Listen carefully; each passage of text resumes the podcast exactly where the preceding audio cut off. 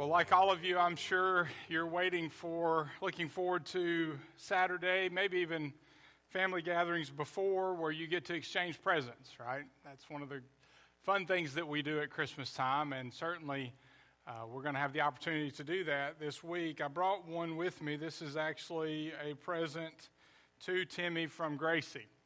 Uh, and uh, I'm sure Timmy would love it if I opened it right now and ruined the surprise for him, but I'm not going to do that.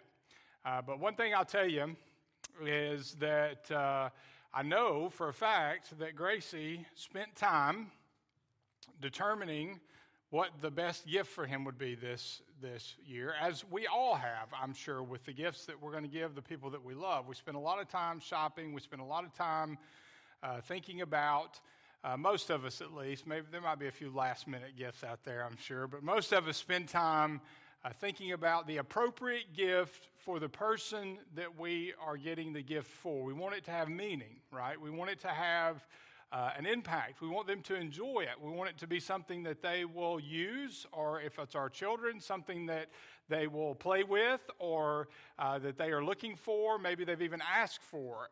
But it is difficult to find the right gift, especially for some people.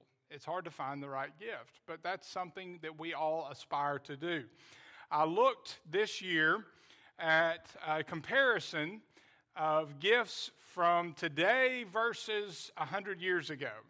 I found uh, an article that looked at letters that children wrote to Santa Claus back in the 1920s, found in newspapers from the 20s, as well as some of the popular items that people were getting uh, for each other. I just want to read through a few of them. Uh, for little girls in the 1920s, they wanted baby dolls. They wanted doll buggies. They wanted doll stoves. For, so dolls were huge in 1921, in the 20, early 20s. Um, the, the, the little boys wanted cowboy suits. They wanted tricycles. They wanted BB guns.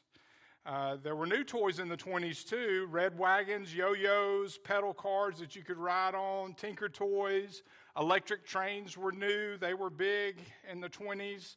Uh, they ran on batteries or electricity, which was also uh, relatively new to homes in the 20s. Uh, sometimes children would dream big and ask Santa for a pony for Christmas. Adults, again, electricity now in many people's homes in the 20s. They wanted uh, things like moms were asking for electric irons, uh, toasters, vacuum cleaners, and men wanted uh, things like uh, practical things, I guess. All of these are practical. Uh, they were asking for socks and hats, handkerchiefs, house slippers, robes, pocket knives, those were some common choices. I'm, I'm not that practical with my Christmas requests. I like things that are a little more fun to play with, buttons that light up. But we compare that, that's the 20s, and some things haven't changed, right? Some things stay the same. But today, here are some of the popular gifts for 2021, okay? One, the, the first one on the list, which was surprising to me, was a portable campfire. I guess maybe if you're going camping, you can take that with you. A three in one Apple charging station. We've got so many devices now, we need so many plugs. You can have a three in one charging station. And I don't know what this is, but an Eco Smart sweatshirt. Not sure what that is, but hey, it's a popular gift this year. A temperature controlled smart mug, the second generation of that is out this year, and it's popular. Uh, a moon lamp. I, I, saw a picture of it. It looks, you know, pretty interesting. Uh, personalized tall water tumblers or drink tumblers with straws. And evidently, the Amazon Echo Dot fourth generation is now out, and you can get that. That's a popular choice. Uh, streaming devices are popular. The Roku Express 4K Plus. Uh, and this for your kids, if you're looking for a stuffed animal for your kids, the original reversible, reversible, it's hard to say, original reversible octopus plushie. If you want that, you can get that for your kids. The Artie 3000 coding robot. You can get your kids started on coding at an early age. And the shiatsu back neck massager. If you need a massage, you can have that. And a lot of people are working from home, so a popular gift this year is the home office lap desk. Little, little bit of a difference between the original electrical items that we see and some of the toys that we see in 100 years. A lot has changed in the past 100 years, but one thing hasn't changed, and that's that we always want to find gifts that people want. We want to give gifts that people will like, the perfect gift that people like. Finding a gift, the right gift, and giving the right gift can be difficult, though. And listen, receiving a gift can be difficult. You know, we've all been in those parties, those family parties, where somebody gives you a gift they're excited about. You open it up and you're like, oh, a brand new pair of socks, right? It's difficult sometimes to receive and receive graciously. And sometimes even the best gifts, some people don't like the attention. It's hard to receive a gift. You know, you, the attention's drawn to you and everybody's looking to see what your reaction is going to be. We appreciate gifts. We should appreciate gifts, but I'm sure a lot of us have forgotten many of the gifts that we've gotten through the years because we've used them, they've worn out, the newness wore off, and we've gotten so we've received so many gifts that we've forgotten many of them. On the other hand, there are some gifts that make such an impression on us that we will remember them our entire lives. Some we've kept uh, for sentimental reasons for our entire lives. These, those that have that greatest impact, are the best gifts. Those are the ones that we cherish. Those are the ones that we remember. And that's what we're going to talk about this morning giving and receiving the best gifts. Uh, first, we need to understand this truth as we get started this morning. We want to know the true meaning of Christmas. We're focusing on Jesus, his birth. We're holding loosely the things of the, the world, even gifts that we love because we're looking at the true story of Christmas. And that is the true story of Christmas is the story of Emmanuel, God with us. That's the true story of Christmas. And as we've seen the past two weeks, in response to Jesus' birth, we saw wise men who received, they saw the star, they knew the announce, that was the announcement, they knew the, the new king was coming, and so they traveled from the east to Jerusalem to meet this king. That was a natural place they thought that they should go. Uh, they were wrong and they received instruction there. But we'll read through Matthew chapter 2 again to kind of refresh our memory and zero in on a few things this morning. Uh, verse 1 After Jesus was born in Bethlehem of Judea in the days of King Herod. Now, Matthew mentioning Jesus being born in Bethlehem of Judea is significant. We've talked a little bit about this because it fulfills prophecy. Um, it's, it's in verses 4 through 6, which we're not going to read. It talks about this. This was a fulfillment of prophecy, which Jesus fulfilled various prophecies in his life, his ministry, his death, his resurrection. He was the fulfillment of all of the prophecies of the long awaited Jewish Messiah. And so he, Matthew's drawing attention to this with announcing the place of his birth. Um, all the details are there. Uh, then, verse, uh, we, we look the, the second part of verse uh, 1 Wise men from the east arrived unexpectedly in Jerusalem, saying, Where is he who has been born king of the Jews? For we saw his star in the east and have come to worship him. Now, these men from the east, you know, there's some differing opinions, but most likely they were from uh, Mesopotamia, which is modern day, uh, the area of modern day Iraq, Kuwait, Turkey, Syria, that area. So they had traveled a long way. Uh, they were culturally influential people. Um, they were students of the stars. They weren't evil magicians or anything like that. They were students. They were wise men, uh, very knowledgeable, very studious. And we don't know, we tend to think three wise men. We don't really know how many there, there were, but we can, uh, we can guess, we can, we can assume that this was a large group of people. To be traveling as far as they did, this would have been a large caravan of people traveling, and probably multiple wise men in that caravan. Uh, verse 7, skip ahead. Herod secretly, secretly summoned the wise men and asked them the exact time the star appeared. He sent them to Bethlehem and said, Go and search carefully for the child. When you find him, report back to me so that I too can go and worship him. After hearing the king, they went on their way, and there it was, the star they had seen in the east. It led them until it came and stopped above the place where the child was. When they saw the star, they were overjoyed beyond measure. Entering the house, they saw the child with Mary, his mother, and falling to their knees, they worshiped him. Then they opened their treasures and presented him with gifts gold, frankincense, and myrrh. And being warned in a dream not to go back to Herod, they returned to their own country by another route. So, from this passage this morning, we're going to look at characteristics of the best gifts. We're going to see what that's all about, what the true meaning of that is. Number one, the best gifts are given with sincere motives. A story I read a while back, a long time ago, that I've kept of a of a, a woman who gave her daughter. They were going to church, gave her daughter uh, a dollar and a quarter before the service, and told her daughter, "You, when it's time to take up the offering, you place whichever one of those, the dollar or the quarter." in the offering plate, whichever you feel like you should give. And so the service goes on and they complete the offering. The mom and the daughter are leaving, and the mom asks the daughter, So which one did you give? And did you give the dollar or did you give the quarter? And the daughter said, Well, you know, the pastor, before we took up the offering, the pastor said, The Lord loves a cheerful giver.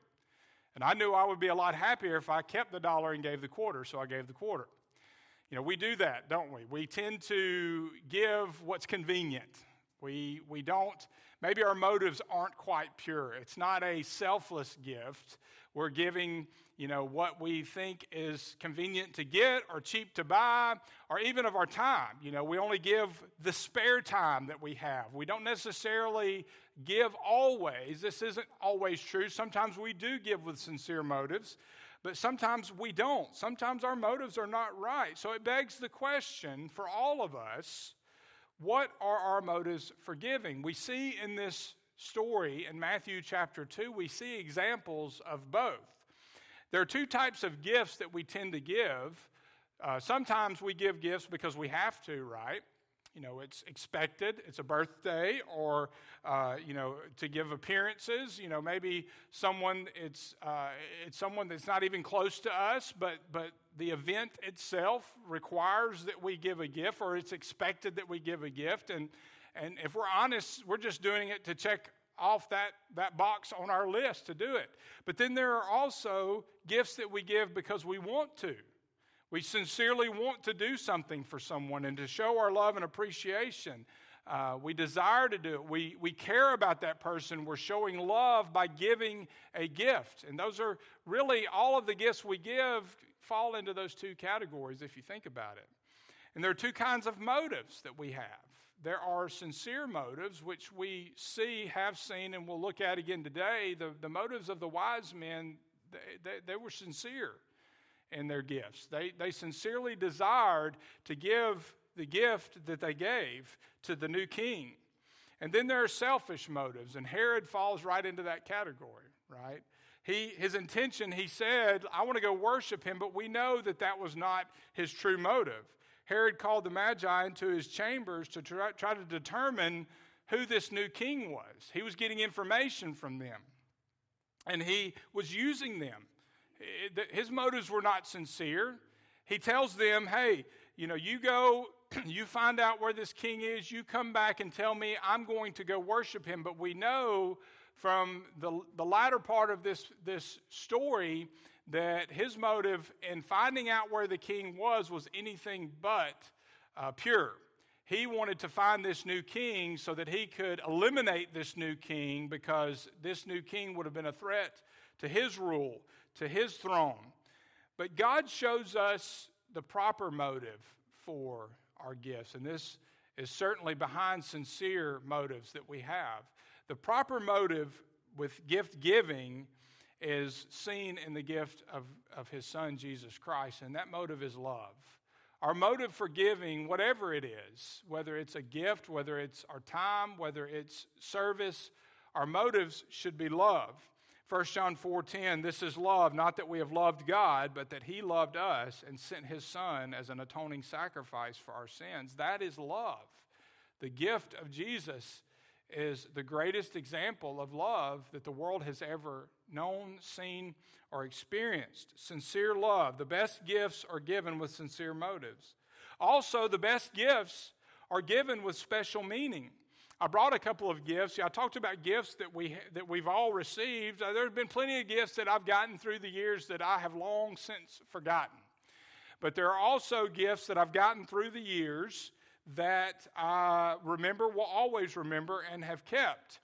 And both of these gifts were given to me. I showed you the gift that Gracie's giving Timmy this year. Both of these gifts were given to me by Gracie as well, although she didn't know she was giving them at the time. Uh, her first Christmas in 2005, we were rebuilding our house from Katrina. Uh, our house had been destroyed in many ways, and so um, a lot of my tools had been destroyed and, and uh, her mother decided I needed a tool belt, so they bought me a tool belt, and I still use it. I guess I'll use it till it falls apart. But this tool belt is special because on the back it says, My Daddy's Tool Belt. This was Gracie's first Christmas, so her mother wrote that, of course. Uh, and it says, Abby Grace, December the 25th, 2005. And if you can see, maybe you can, these two little bitty handprints on there are Gracie's handprints from her first Christmas. So, and they've, they've stayed, they haven't worn off, and I've used this quite a bit. So I'll keep this, even when it's old and tattered and worn out, where I can't use it functionally anymore, I'll keep it. And then another gift that I got her first Christmas, um, I'm picking on Gracie a little bit this morning, but these are special gifts, was was this picture that her mother put together. And this is a cute little baby picture of Gracie, her first Christmas. And it says, I love my daddy. This was my first Christmas as a dad. And so I keep this. This is in, stays in my office, and we'll keep this forever. These gifts have meaning, these gifts have purpose, they have significance. And that's why I hang on to them because they are special to me. They represent more than just the materials they're made of. It represents a time in my life where we were starting a family and we were facing a pretty incredible challenge and rebuilding after Hurricane Katrina. Uh, but still, in the midst of that, I had a lot to be thankful for. I had a new daughter, I had a wife who did and continues to love and support me to this day. And God took care of us, a lesson for us today, I think. And then, of course, this gift, my first Christmas as a father, the responsibility, the challenge, the calling God had placed on my life as a husband and a father. All of these have great significance, they have special meaning. And these types of gifts that have special meaning are that way because they are from the heart. We see the wise men bring their gifts to Jesus, and we see in their actions, their posture, that they are, are sincerely expressing their admiration, um, their love for this new king. They bowed down and worshiped him. When, when they found out where Jesus wa- was, they, they went into the house and they were overjoyed by what they had found the king that they had found, this, this baby. Uh, they bowed and they worshiped him. They showed their, their affection. They showed their admiration for this new king. Their, their destination wasn't just a place, they weren't just going to a place, their destination was a person. And they found Jesus. They were filled with joy and they expressed that joy. It was personalized. Gifts with special meaning are personalized, just like this tool belt is personalized with handprints and a date and a name. These gifts that, that the wise men gave to Jesus were personalized. They were fit for a king. It's very similar, these gifts are to the gifts that Queen Sheba gave to Solomon to show respect. In 1 Kings chapter 10, verses 1 and 2, the Queen of Sheba heard about Solomon's fame, connected with the name of Yahweh, and came to test him with difficult questions. She came to Jerusalem with a very large entourage. Sound familiar? With camels bearing spices gold in great abundance and precious stones. Sounds familiar there too, doesn't it? She came to Solomon and spoke to him about everything that was on her mind. So these, these gifts we are, are, that we see the wise men bringing to Jesus are gifts that were fit for a king. And, and we see that Similar gifts given to, to Solomon gold. You know, we see them uh, gold, frankincense, and myrrh, spices, and, and precious metals fit for a king, but we believe that there's greater significance here. We talked about that a couple of weeks ago. The gold, of course, uh, fit for a king, it's the king of metals. And then frankincense, used in temple worship uh, and sacrifices. And, and we believe God is intentional, and we believe that that is a symbol of Jesus as the high priest, uh, his, his deity, but also his sacrifice that he would make. And then myrrh, of, course, was used for embalming. Um, and so a, a prediction, they wouldn't have known this, but a prediction of what he was here to do, to die for our sins. In the Old Testament, it's also, myrrh was also uh, used as a symbol of festivity and joy, though. So when you put all this together, yes, I believe there's greater significance than even what they understood, but one thing is clear they were recognizing him as king. And we know because of the greater significance, because of what he did, he's not just a king, he's the king, the king of kings and Lord of lords. So these gifts that were given had great significance.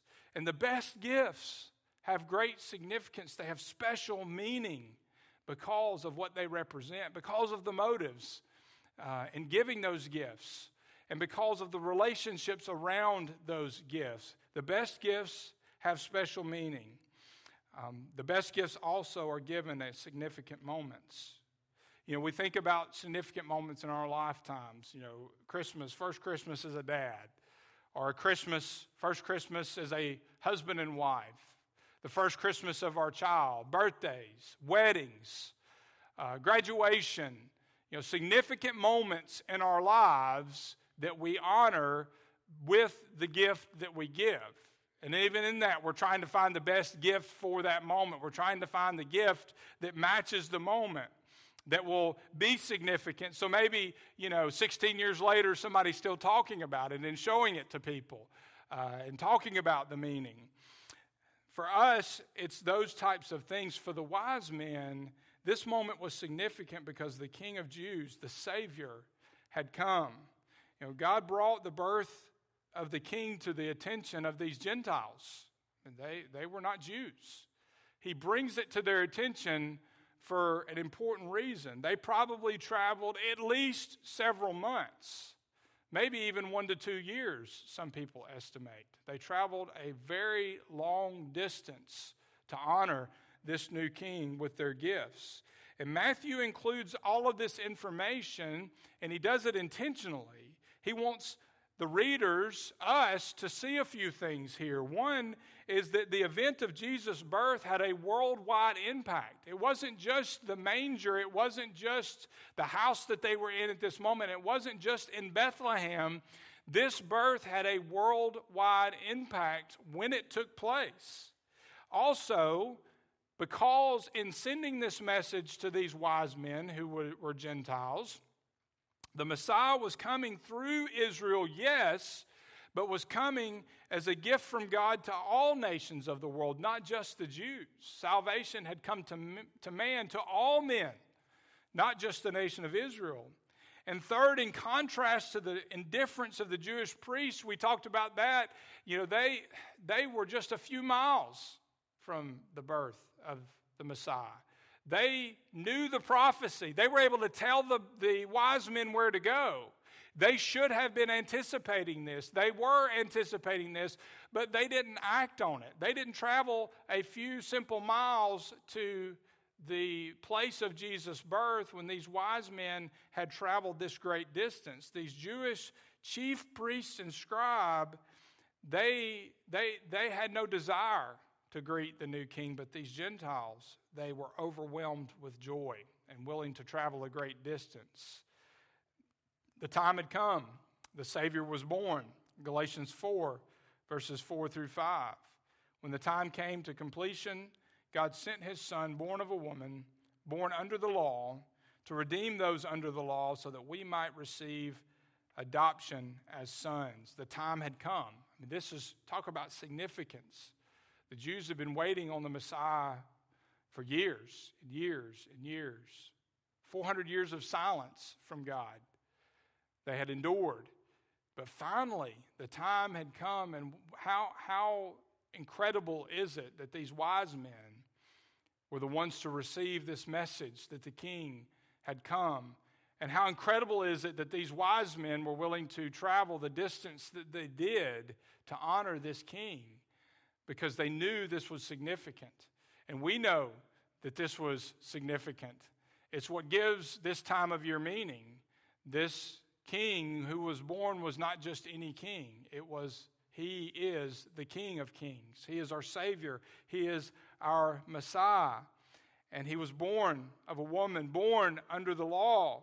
He was born to redeem those who were under the law so that we might receive adoption as sons. Salvation had come to man. Talk about significance. I can't think of anything more significant than that.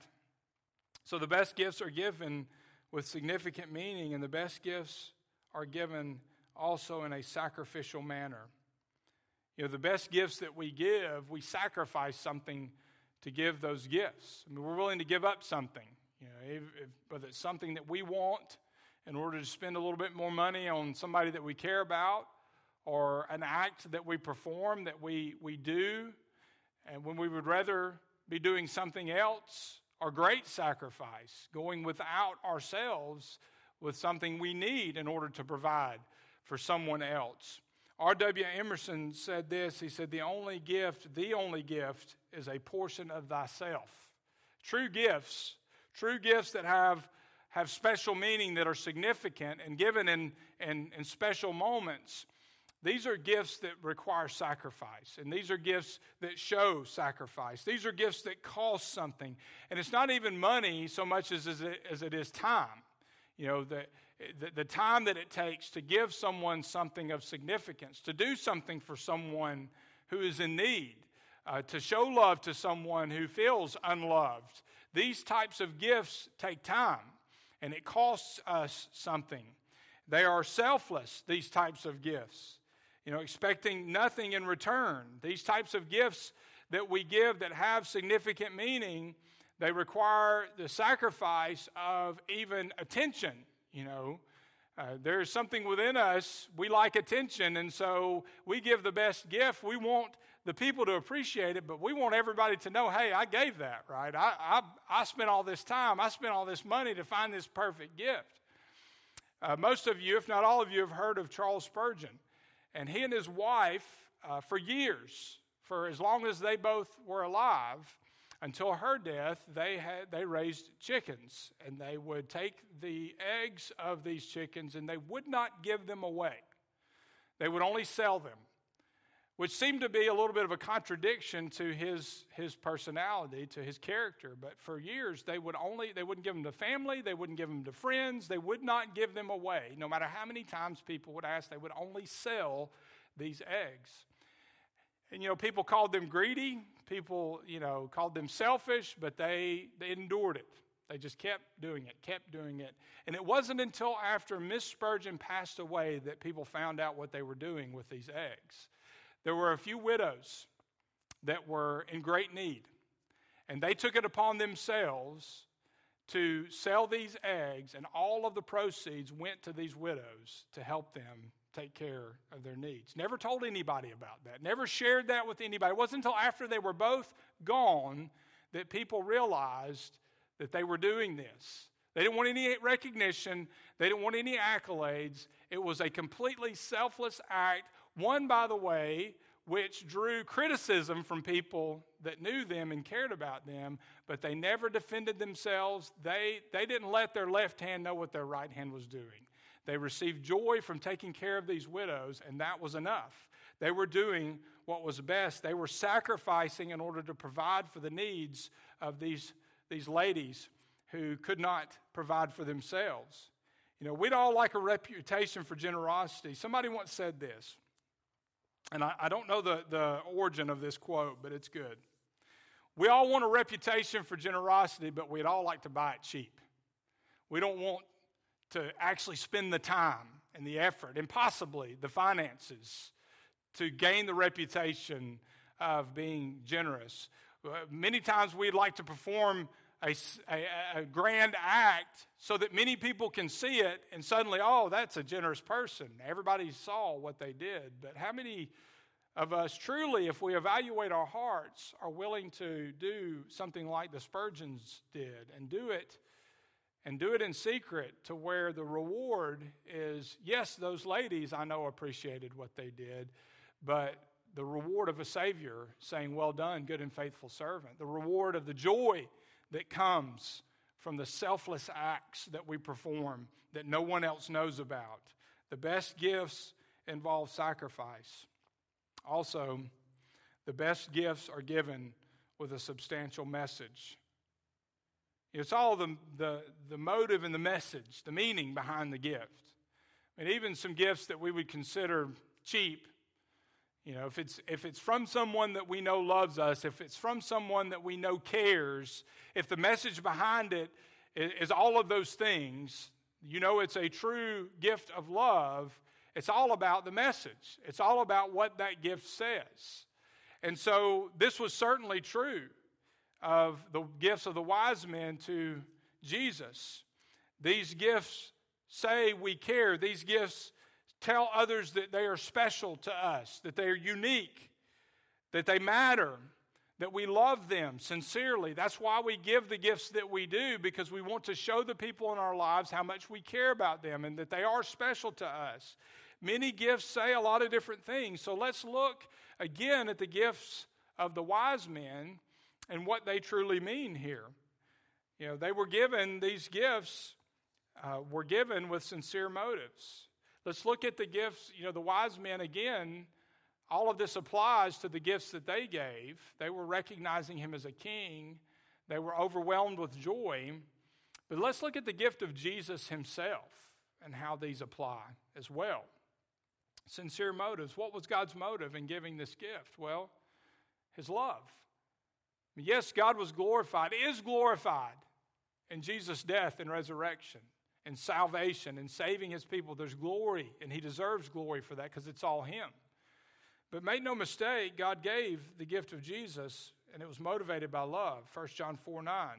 God's love was revealed among us in this way God sent his one and only Son into the world so that we might live through him. God's gift is a gift of love. He cares for us, He cares for His people, and He knew that we could not save ourselves from sin, so he gives the gift of his son. The best gifts, the most significant gifts, are given with special meaning that we've established. And what's the meaning of the gift of Christ? I mean, the, the, if, you, if you, like I believe, the greater significance of the gifts of the wise men, I mean, it was a, a prophecy in and of itself about the way he would die for our sins, about the fact that he was King of Kings, about the fact that, that he would pay the price, he would die as a, sacri- a sacrifice for our sins. But we know that Jesus, the name Jesus, the Old Testament uh, version of that is Joshua, that name. And it, and it literally means Jehovah is salvation. Isaiah 9 6, a child will be born to us, a son will be given to us, and the government will be on his shoulders. He will be named Wonderful Counselor, Mighty God, Eternal Father, and Prince of Peace. And then Matthew 125, he gave him the name Jesus, which of course means Jehovah's salvation. But when you think about that name, and I read a, a paper a student wrote about this, the name of Jesus, and the significance of that name. And when you read that name, uh, Jehovah is salvation. If you just if you just look at it that way, it's a little passive, right? I mean, I can know that God is salvation, but it's not personalized until I accept Christ as Savior.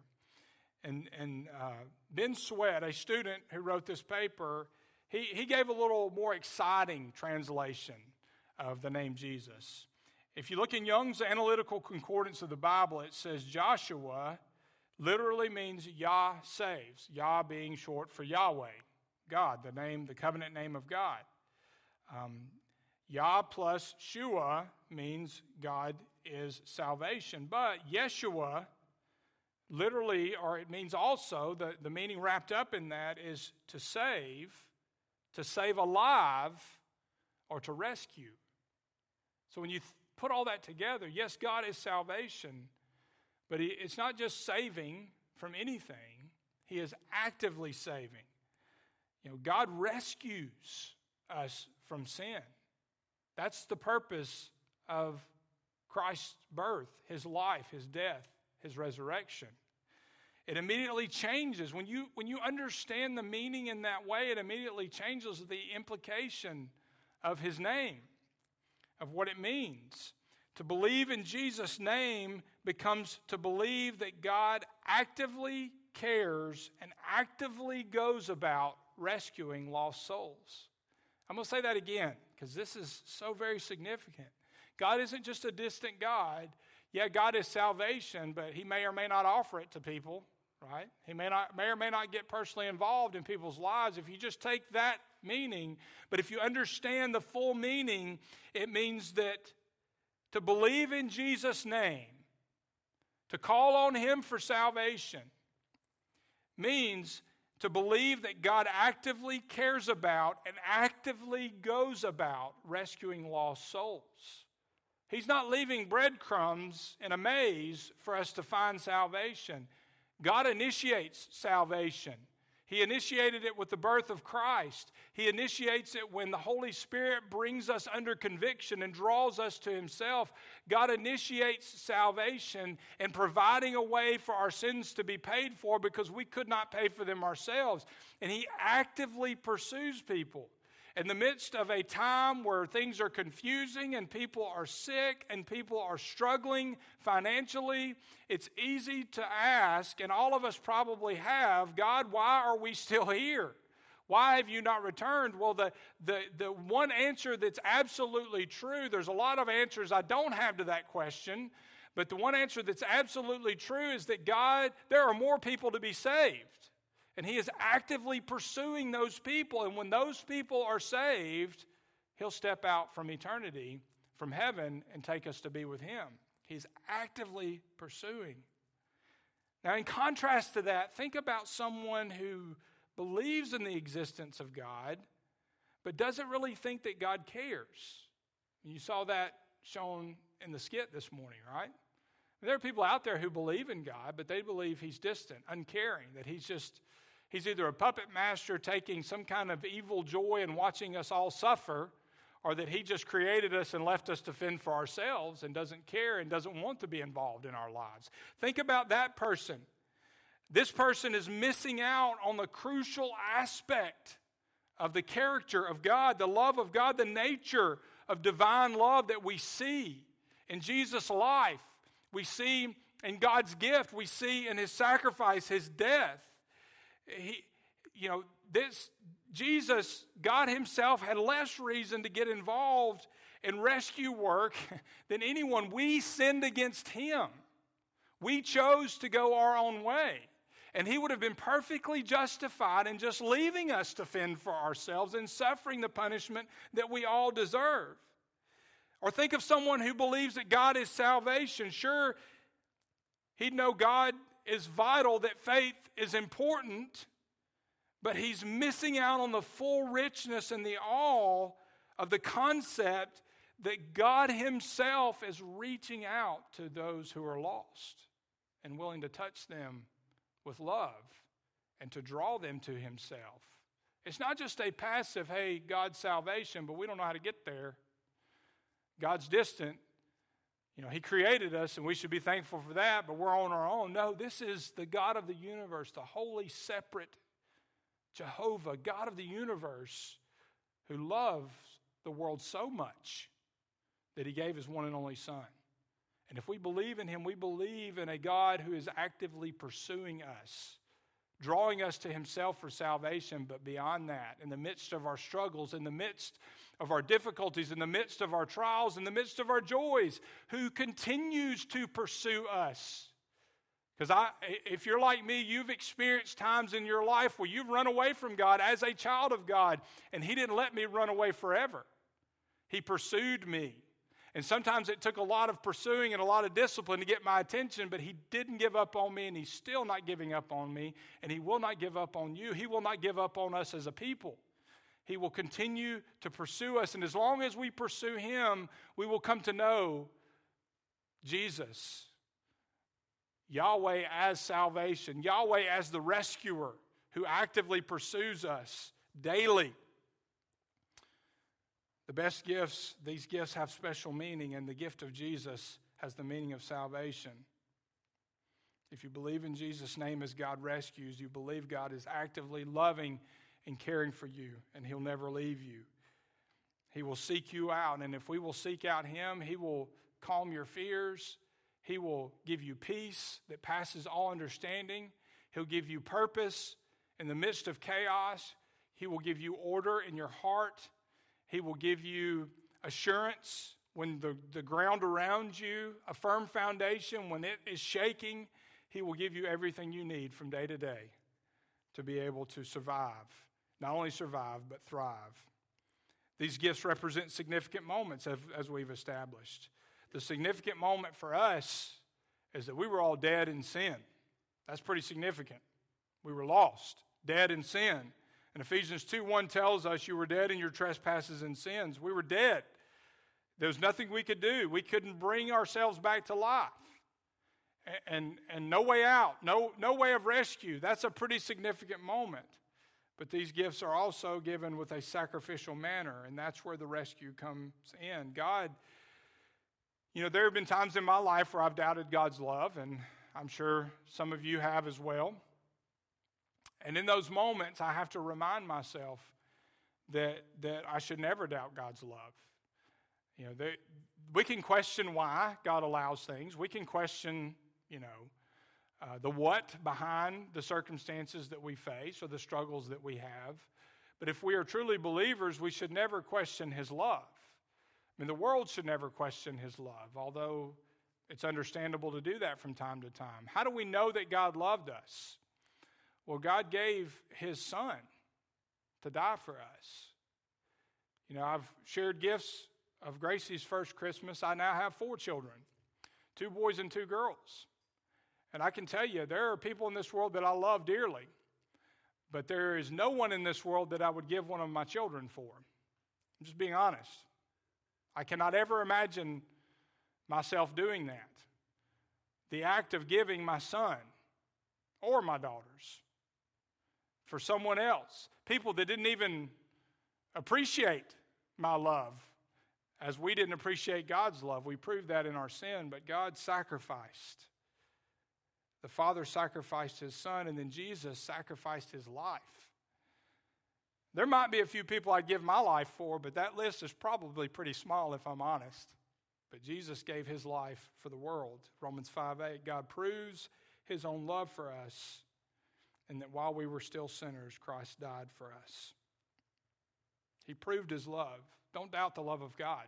And if you find yourself in that place, go back to verses like that. Go back to stories, scriptures like we're looking at today. God proved his love for us, and that while we were still sinners, deserving what we got, deserving the punishment that was ahead, Christ died for us. And there's also a substantial message, as we've established. The message here is so beautiful, so simple, yet so profound. God loves you. Wherever you are today, whatever you're going through, whoever is in your life, whoever's not in your life, whoever may have abandoned you this Christmas. You may feel like you're not loved. Let me assure you, God loves you. He proved his love in sending his son. Jesus proved his love in giving his life, and he offers you eternal life. You know, gifts are hard to find. Some gifts are difficult to find. You know, I hope all the gifts that I've gotten for Mandy, for the kids, for my parents, others, I hope they have significant meaning. I hope those folks will appreciate those gifts. I hope the time and the effort that I've put in will pay off. Um, but I hope that they are significant, they are special because they understand how much I care about them and how much I love them. The best gifts have special meaning, they're significant. And they're significant because of the motives that are behind them. They're significant because of what they represent. And there's no greater gift, no more significant, no more special gift, no more life changing, One of, the, one of these days, these things will be gone, right? One of these days, all of this will be gone. As significant as they are, one day they will be no more. But the gift that God gives will last for all of eternity. So this Christmas, you know, think about, I'm, I'm sure you've thought about your gifts. You know, enjoy the gifts that you give each other, but there's a gift of greater significance that you can both receive and gift, and that is the gift of Jesus Christ. And if you're out there today and you've never accepted, maybe the truth of God is salvation is a distant truth to you until this point, and right now the Holy Spirit's bringing you under conviction, showing you you need forgiveness of sin. God's offering you the gift of Jesus, the gift of salvation this Christmas, and I encourage you to accept it. All you have to do is is cry out to Him where you are. You don't have to have all the answers of theology and doctrine, and you don't have to know all of Scripture. All you need to know in this moment is that the Holy Spirit is drawing you to Himself. God is, is calling you to Himself, that Jesus was born, that He lived a sinless life, and that He died on the cross so that He could pay the price for your sins as a perfect sacrifice for your sins and that he was raised from the dead three days later. And if you will invite him into your life and accept him as Lord and Savior, you can be saved and you can receive the greatest gift you will ever receive in all of your life. For those of us who know him, as we give our gifts this Christmas, there's a gift with far more meaning that we can give, and we can give the gift of Jesus. We can share the gospel with someone who needs to know Christ. We can show the love of Jesus through our actions, through our caring, through selfless acts of giving, sacrificial acts of giving, by sharing our love with family members and friends. So, this Christmas, wherever you are, receive the gift of Jesus. Make sure you've done that, but then turn around and give the gift of Jesus. Now, we're going to have a time of prayer in just a few moments. And then, after that time of prayer, I'm going to share a few announcements with you about the week ahead and and, and things that are going on. But, but right now, um, we're just going to spend a few moments in prayer, wherever you are, at home, with your family, wherever you are. And just think about the gift of Jesus Christ and what that means to you. And whether or not you need to receive that gift. And if you do, I pray that you will. Think about also how you can, amongst all the other gifts, or along with all the other gifts, how you can give the gift of Jesus this Christmas. Let's just, let's just go before the Lord in prayer. Father in heaven, we know the significance of your sacrifice. We know the significance of your willingness to give yourself, the act of love, unconditional, selfless, sacrificial love that is beautifully displayed in your giving of your Son and Jesus, your giving of your life for our sins. And Father, I just have to believe that of the people watching today, that there's someone out there who's never received that gift, who's never accepted you, Jesus, as Lord and Savior of their lives. And I pray that right now, as we have this time of prayer, that you would just draw them to yourself. You can save anyone, anywhere, anytime, any place, from the uttermost to the guttermost, wherever they are. All they have to do is cry out to you. Do it in silence or out loud. Doesn't matter. If it's from their heart, if they truly seek you, you will enter their lives and save them. And I pray that they would do that in this moment as we pray. For those of us this Christmas, it's been a challenging couple of years now. And new challenges around the corner, every step.